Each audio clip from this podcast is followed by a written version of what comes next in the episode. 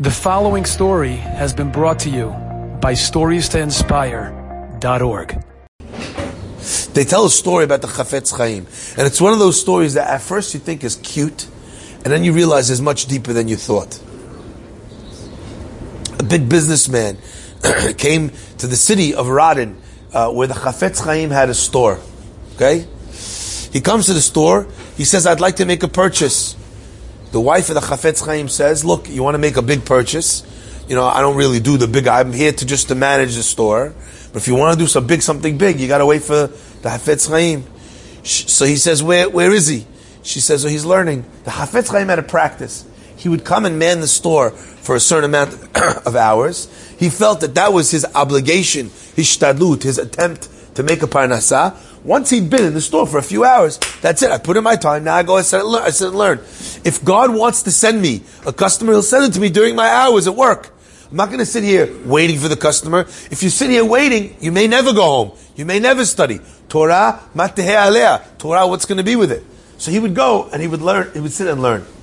Anyway, the guy says to the wife, listen, it's a very big business deal. You got to go. Go call him. She says, I don't call him for anything. You know, if he's learning, he's learning. He doesn't want to be disturbed. Come back tomorrow. The guy says to the wife, listen, I'm not coming back tomorrow. Just want you to know, if I make this purchase from your husband, he won't have to work the whole week. He'll be able to learn even more Torah. Right? It's, it will, it will, it's going to far outstrip any parnasah he's going to make during, during his working hours for the rest. Anyway, she hears that idea. Oh, more Torah. That, I think my, my husband would like that. Knocks at the door, no response. Knocks at the door, no response. Knocks at the door, no response. She says, I knocked, he didn't answer, I'm sorry. Anyway, it comes time, the Chafetz Chaim finishes his learning, comes home to eat, whatever, or for the evening, whatever it was. His wife said, You know, I knocked at the door, you didn't answer. There was nobody home. Meanwhile, had a guy, he came, he wanted to make a purchase. It was enough that would have allowed you to sit and learn every day for the rest of the week. Don't, you know, don't you know, I wouldn't have bothered you if not for that fact. The Chafetz Chaim says, said, he said, the Pasuk says, Adam ki, zo Torah, Adam ki yamut ba'ohel. You want to know what the Torah of a man is? A man when he dies in a tent. Now, actually, what is it talking about over there? It's talking about the laws of Tumah, that if someone dies in a tent and anyone else is in the tent, that everything else becomes tameh for the Kohen. He can't be in the tent. But our rabbis teach us you want to know how Torah works? Adam ki yamut ba'ohel. And divrei Torah mitkaimin, the words of Torah do not uh, sustain, they're not sustained. Ela b'mi shememit atzmo alehem. Only in someone who kills himself for them. It doesn't mean that someone has to, you don't kill yourself for the Torah. In fact, we know that if it's up to a matter of life or death, we, uh, pikuach nefesh overrides everything in the Torah. What does it mean, mean, mean shememit atzmo alehem?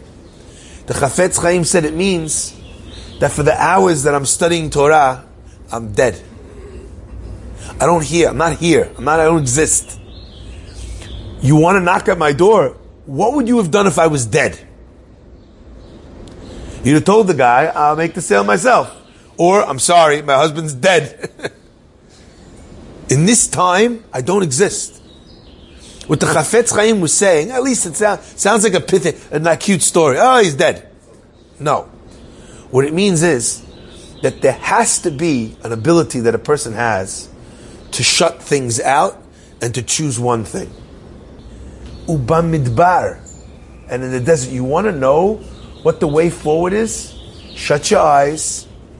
Take away all the outside influences. There's no billboards. There's no noise. There's nothing bothering you, nothing influencing you. And now ask yourself deeply, what do I need? What does my neshama feel?